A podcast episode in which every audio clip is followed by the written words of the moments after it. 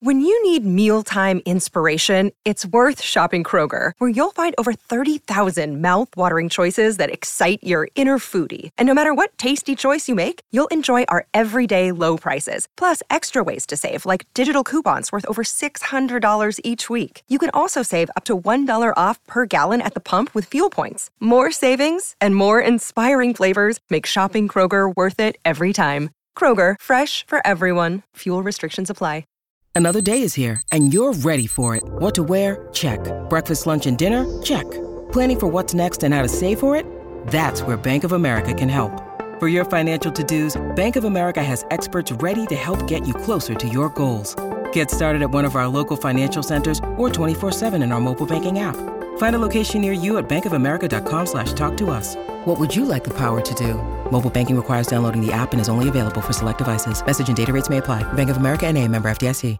Hello and welcome to Feeling Blue from the Block M Podcast Network. And we are here with you on Wednesday night, June 21st, as we head into Thursday, June 22nd, less than 75 days away from kicking off the football season. I am your host, Luke Ghiardi, and very proud to announce our new co host here on Feeling Blue, replacing Scotty White we've got Mr. Tyler Sealey. Tyler, great to have you aboard the show, man. How are you doing here tonight? I'm doing great. It's it's great to be here. I'm I'm really excited to uh, get things started here. I think we're 73 days away from the start of the Michigan football season, which you know I'm I'm very excited about. Um, I know you're very excited about. I got some big shoes to fill here for Scotty, but I'm going to do the best that I can to fill them. Absolutely, man. It's great to have you here uh, on the show. I know you're very passionate uh, about Michigan athletics, and you know, obviously Michigan football will be the the focus here, mostly moving forward until we get towards basketball season. But I want you to uh, tell listeners a little bit about yourself, man. Yeah, so I'm actually from Massachusetts, so I'm I'm a Michigan fan remotely, but um, we get to a lot of the games here on the East Coast, whether it be Maryland or Rutgers, and I try to get to the big house once or twice a year. Uh, last year made it for the Penn State game, which was pretty awesome. That was the Maize Out was incredible. Um, been a Michigan fan since since I can remember. Anyways, I mean, my dad's a big Michigan fan. Um, nothing, something else about me. Um, diehard Red Wings fan. I've been doing a Wings podcast for about eight years now. Um, if you guys listen to the recruiting podcast, you heard, but um, I do the Grindline podcast. So that's just a little bit about me. I love talking ball and uh, love talking a little bit of hockey as well. So, but um, I'm I'm glad to be here. I really am. Yeah, man. You, you like you just mentioned, you're on the uh the, the future blue pod with Von, and uh so you so you do everything, man. You do you do talking about the games, you do talk about the teams, but you but you also follow recruiting really closely, which uh we we we've kind of lacked that element here on the show. Obviously, we have an entire podcast dedicated to it, but good to have someone that really follows that closely here on Feeling Blue. Absolutely. Yeah, no, I, I get pretty deep into the pot into the prospects and, and to the recruits more more than anything. Um, but I, I love the, the current team. I love um, watching former games. I love watching, you know, the current games. I love talking about the games, you know, whether it be X's and O's or it's just, you know, from a mental standpoint. And, you know, um, there's been a lot of ups and downs as Michigan fans. Um, and I've been here for the unfortunate Rich Rod days and the Brady Hoke days, and, and I was there, you know, even before that with Lloyd Carr. So um, I've been a Michigan fan for a long time. That's awesome, man. And obviously, you got a lot to say. You're you're on three shows, you know, like absolutely. you know, and there's not much in terms of of Michigan football to talk. You know, living here in Massachusetts, I'm lucky. I do live with a roommate that that loves college football the way he does. He's an LSU fan, so I don't really get to talk Michigan with him but I do get to talk college football and I do get listen to a lot of podcasts and stuff. So I get my fix. Yeah, man. Well, it, like I said, great to have you aboard.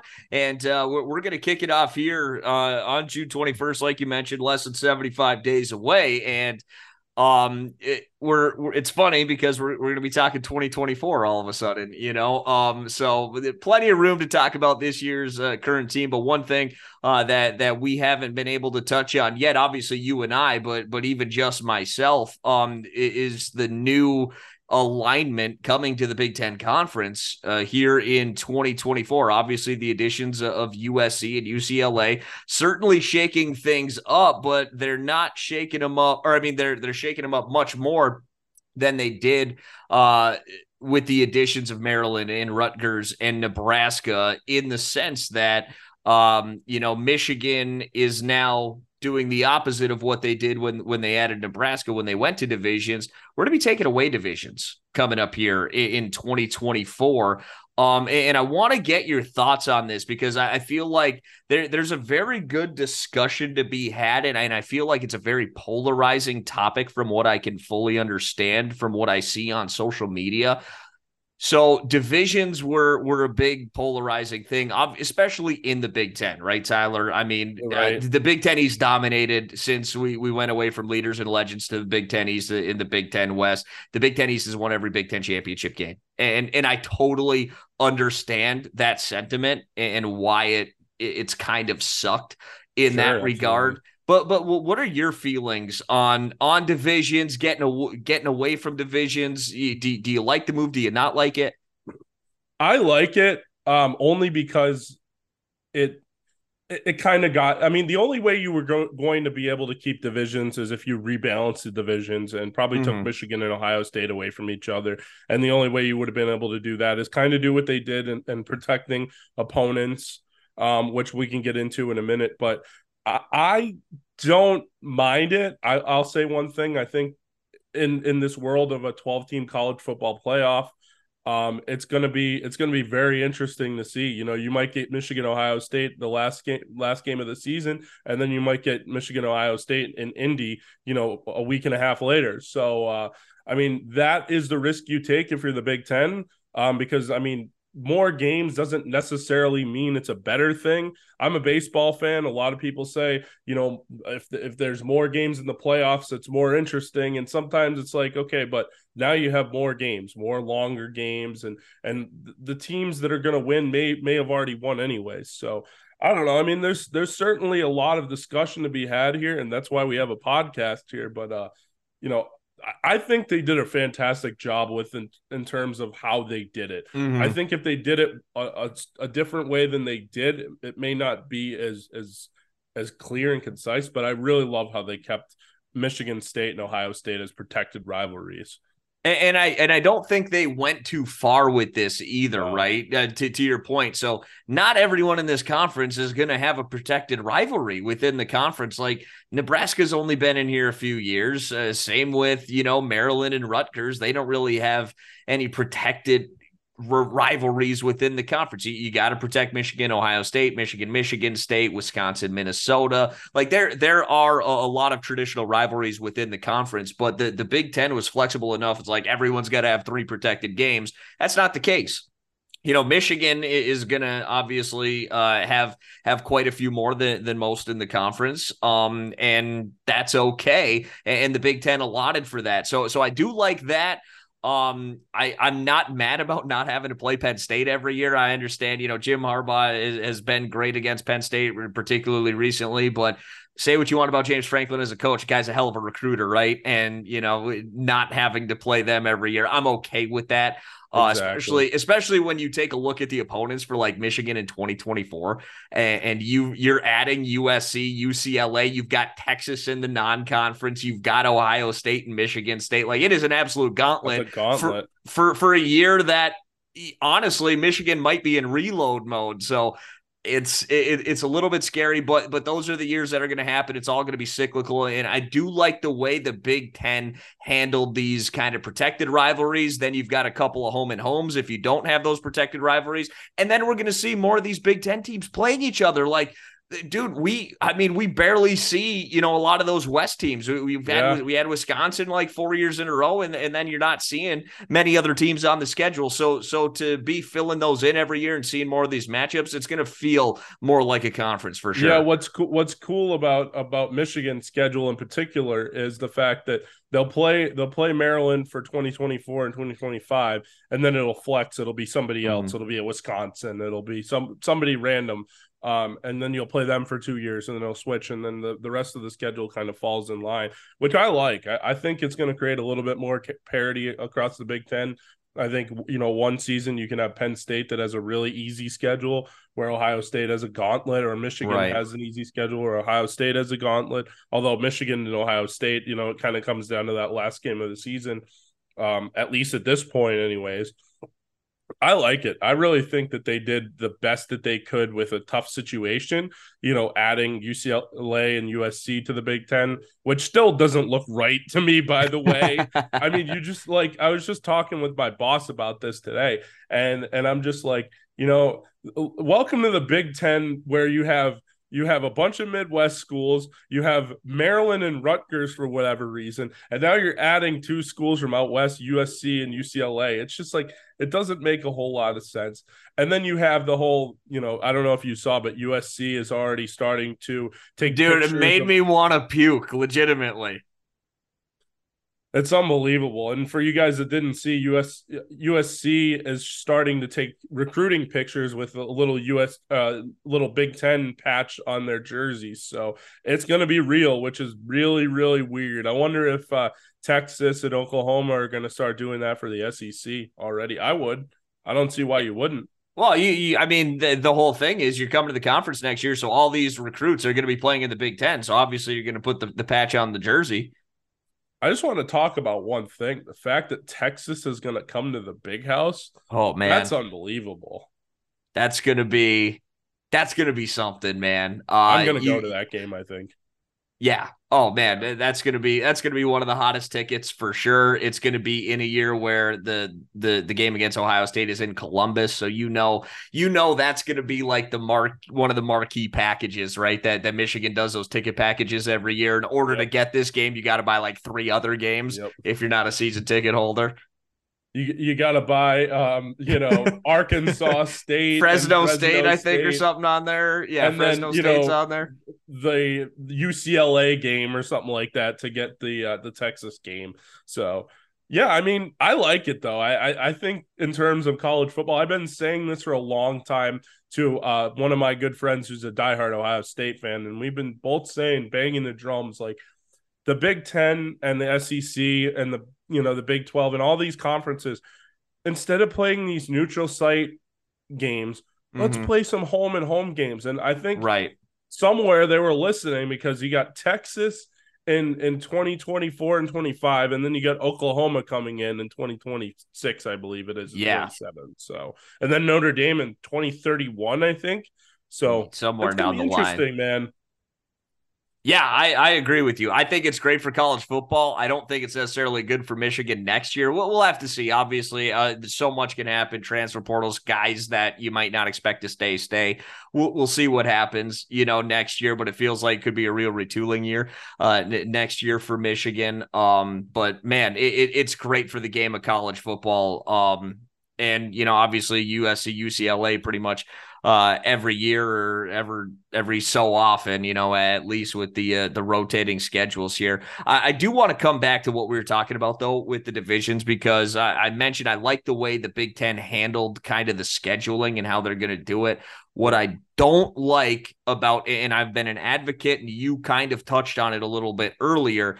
I've always been an advocate for the divisions. Um, if you have a conference championship game. Because if you if you don't have a conference championship game this no division divisions obviously don't make sense. But it doesn't make sense to me to do away with divisions and keep the conference championship game because you know at the end of the day what what a conference championship game is is you pit one of your division winners against another division winner at, least in football right? Um right so, but without it, everything is probably going to get settled on the field. And, you know, I, I remember I, I mentioned this on Twitter and someone was like, Oh, I like the idea. You know, the Big 12 has been doing this. And I'm like, The Big 12 is the worst example you could use. Let's take a look at last year, right? TCU ran the table in the Big 12 last year. Perfect 9 and 0 in the regular season. Kansas State finished second at 7 and 2, lost to TCU in the regular season. But because they have a conference championship game, they go to it, and Kansas State beats TCU in that game. So they get labeled the conference champ, even though TCU still had a better record and TCU had already beat Kansas State. But just because you put an arbitrary title on that game, Kansas State is the is the Big 12 champ and TCU's perfect season means nothing. And I, you know, other than going to the college football playoff, which thankfully they, well, not thankfully as a Michigan fan, obviously, but you know, uh, from a from I a to bring it up. I know, but but from a like college football, like a deserving standpoint, they absolutely deserve to be in, in the college oh, football playoff, given given their season. So at least they, you know, the the committee got that one right, in, in my personal opinion.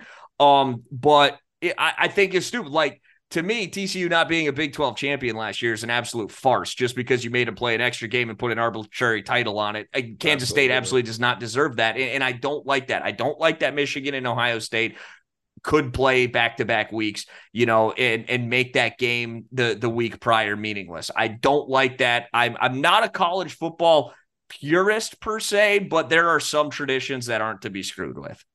Yeah, and Michigan, Ohio State, you know, I mean, what is the likelihood you're going to get it two weeks in a row? I mean, I think it's pretty high. Well, it would have the last is. the last two years. It would have. Yep. Where the rivalry is right now, and where they are in the recruiting trail. We talk about recruiting already. Michigan and Ohio State are right neck and neck for recruits, and and they're, they're fighting on two corners actually, both from the state of Ohio. And uh, I mean, it's just going to make the rivalry. Uh, I feel like in one sport, I think my argument would say, okay, it's going to water it down. But in football, I don't think it does. I really don't think it does, especially given the fact of the hatred between Michigan and Ohio State. Like, I, I think it might just amplify it a little bit. Although you're right, that game at the end of the season doesn't mean as much because you're going to end up facing each other next week, anyways, or in a week and a half, anyways. Mm-hmm. So I, I mean, there's there's no right or wrong way to do this. I don't think. I think that they did the best that they could.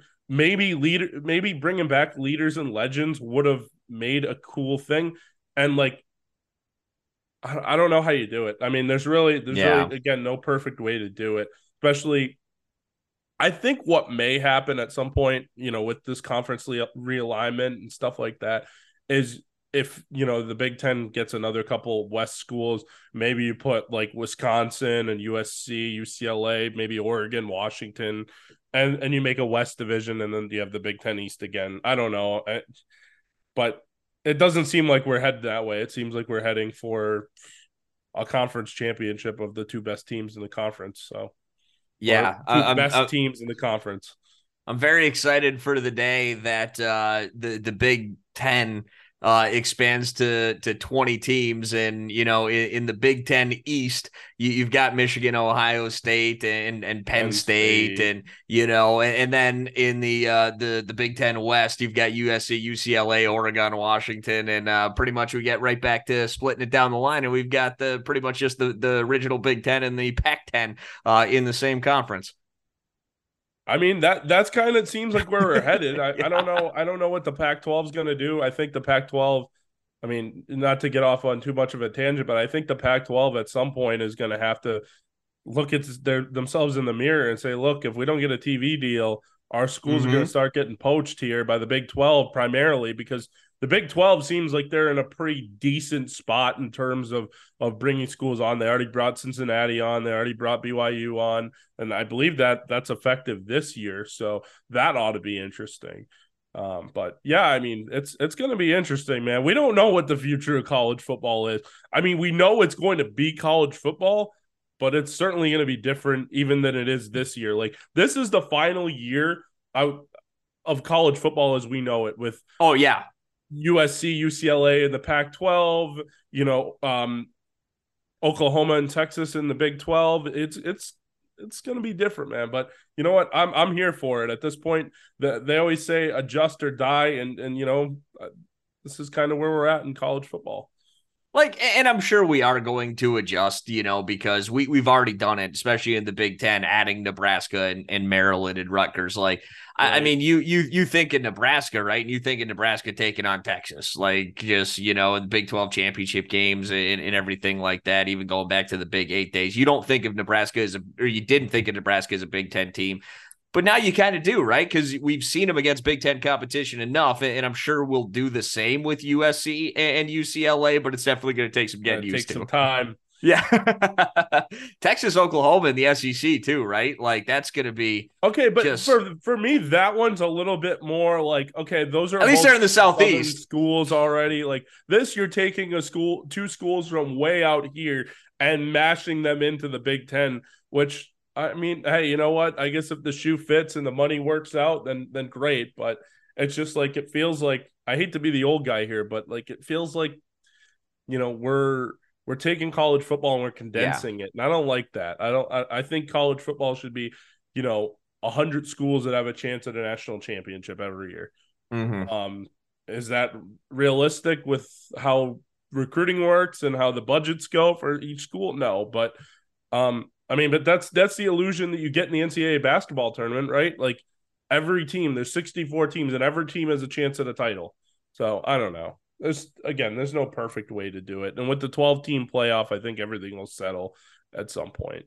Well, you bring up the 12 team playoff, and I find that part interesting too. It's like if you think about it, these Texas and Oklahoma going to the SEC and USC, UCLA going to the Big Ten with the with the way the 12 team playoff is going to be formatted with those conference champions getting the the home games and potential buys and it's like, man, you guys are making some pretty piss poor decisions here, given that you know what the new format's going to be, because you got a way better chance uh, if you're USC, and and they're going to be competitive in the Big Ten. I have no, uh, yeah, I have no doubts about that under Lincoln Riley. They're going to be competitive, but your chances of winning the Big Ten are significantly lower than your chances of winning the Pac 12 over the next five years, especially yep. UCLA, especially I don't know how competitive UCLA is going to be in the Big Ten. That remains to be seen. But Texas, Oklahoma, yeah, good chance. You know, uh, you guys every year are going to be favored in the in the Big Twelve.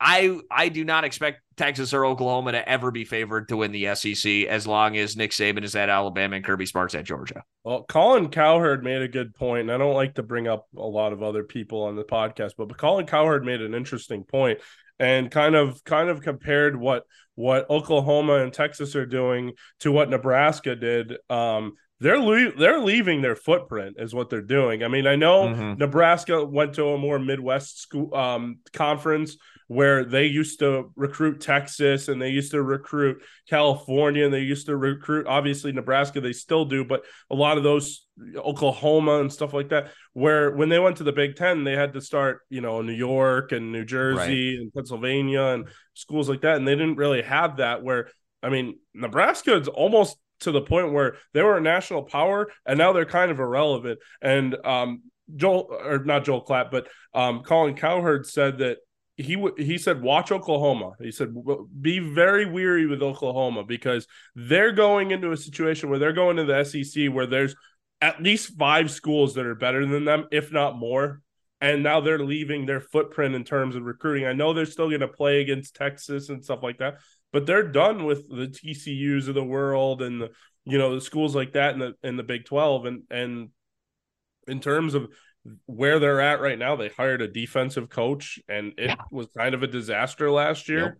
So that that to me looks like watch it a little bit, maybe a Rich Rod situation there. I don't know, um, but yeah. Anyways, that, well, that's a, that's a good thing. You know, Michigan. Thankfully, Michigan is in the place they're in going into this transition.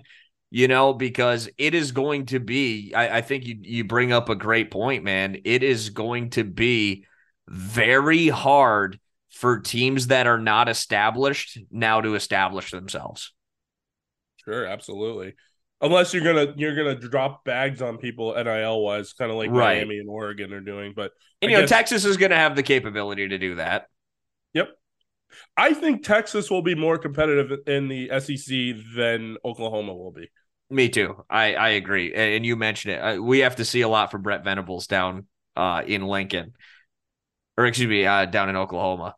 Yeah, I mean, I almost feel bad because I mean Oklahoma's it's they have such a good fan base. It's such a such a traditional power, and I mean they're leaving their footprint. It kind of seems like they're leaving you know everything they've already established in the Big 12 to go join the SEC Mhm. because of money basically. And I mean that's the tough part to swallow if you're an Oklahoma fan or even a Texas fan cuz there's no guarantees when you get to the SEC man. There's LSU there's Florida who's up and coming. You got Alabama and Georgia that are already powers down there. So like you got Auburn that eventually will figure it out um there's a lot of programs out and I, there's probably programs that I'm not mentioning right now Yeah. that are powers down there. Ole Miss is kind of figuring it out a little bit. Um, so I don't know. It's it's gonna be tough. It's gonna be tough for both of those schools to establish themselves in the SEC. And let me ask you real quick. You're a recruiting guy, so let me let me ask you this about you know, um, uh, particularly USC and UCLA coming. You know, how much, uh, particularly for probably Michigan, Ohio State, and Penn State. Those are the the three schools that I think can recruit nationally out of this conference. Yeah. How much is is being able to play those teams out west going to help them recruiting in that region, particularly California? You think? I think you, you're talking about helping Michigan, Penn State, Ohio Yes. State. Oh, Yep. tremendously! Because then, like, think about you know, you got Michigan, Penn State, Ohio State, all going to play at least USC and UCLA.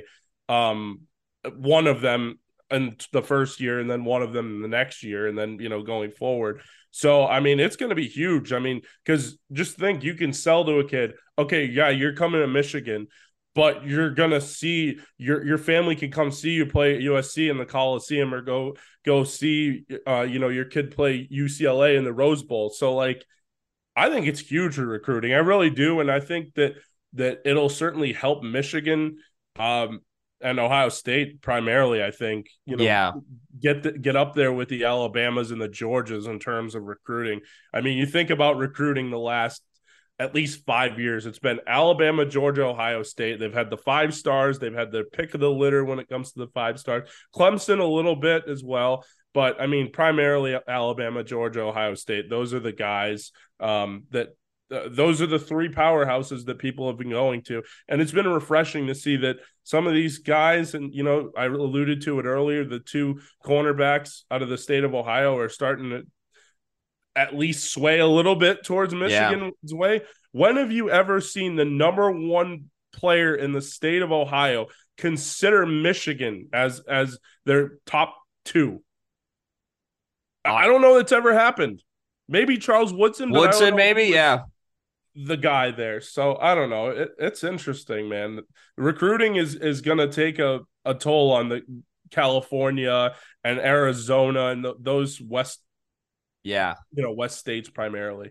Well, and you, you know that's the thing. This is kind of a one-way street, right? Because I don't think this move necessarily helps USC all that much in recruiting, particularly in their own backyard. Maybe a little bit because they're not going to play from from what I saw. It doesn't look like they're going to play a lot of those ten o'clock games. Most of That's true too. Yeah, good point. Yeah, Noon kicks for for the East Coast, or a lot of the three thirty kicks on CBS. I think it'll be. Um, so I mean that'll help the Pac or not the Pac twelve, but that'll help USC primarily. UCLA, I don't know. I, I think Chip Kelly's a good enough coach that they can recruit. I don't know if they can recruit at the level of you know the top three Michigan, Ohio State, Penn State, but that, that's that's interesting. You're right. It, it could be a one way street. It's kind of just one of those things that we're gonna have to wait and see. Because I Mhm. mean, Michigan proved that if you win, people are gonna come to your school. right. Absolutely. You know, now they're now they're recruiting much better nationally. They're, they're you know they're recruiting like they did when Jim first got here in fifteen. Right. Right. The the uh, Donovan Peoples Jones and the um Rashan Gary and you know Tarik Black Mhm. and those guys. Um yeah, no, it, it'll be interesting to see what happens. I re- I really think it's going to be one of those wait and see kind of things. But SC, I think, is going to be if they have success, that's going to be one of those programs that's going to be right up there with Michigan, Ohio State, Penn State for recruiting. I think they could it could be a big four up there uh, if they have success under Lincoln Riley, which I think they should. Right? I mean, Yeah. Yeah, going to be very wild uh, moving forward here. But as we wrap up our very first episode of Feeling Blue here together, Tyler, uh, great show, man. Great to have you aboard here uh, again. Let the folks know where can they find you on social media? Where, where can the listeners f- go find you? Absolutely. So yeah, I mean it's it's been great to be on here. I think I think it's gone really well. Um but yeah, you can follow me on Twitter at SealDog91 for some of my good and bad takes, right? Um, and then I don't know if you mind, but uh, you can follow my Detroit Red Wings podcast on Twitter at Grindline Pod. There you go. You can find me on Twitter at Luke Ghiardi, L U K E G H I A R D I. You can follow uh, the and Brew page as well. And also make sure to go subscribe, rate, and leave a review wherever you get your podcasts on our Block M Podcast Network. We have a bunch of great ones out of the blue, future blue. Tyler's joining Von on there. Uh, we got some great shows for you to get your fix in each and every week as we creep closer towards the start of football season. So for my part, for my partner, Tyler Sealey, I am Luke Ghiardi, and we will see you next week on Feeling Blue.